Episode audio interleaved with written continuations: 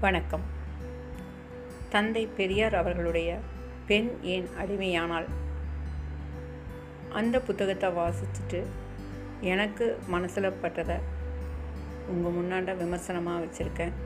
கேட்டு பாருங்கள் உங்களையும் புத்தகம் வாசித்த அனுபவத்தை கொடுக்கும்னு நினைக்கிறேன். அன்புடன் யசோதா பழனிசாமி.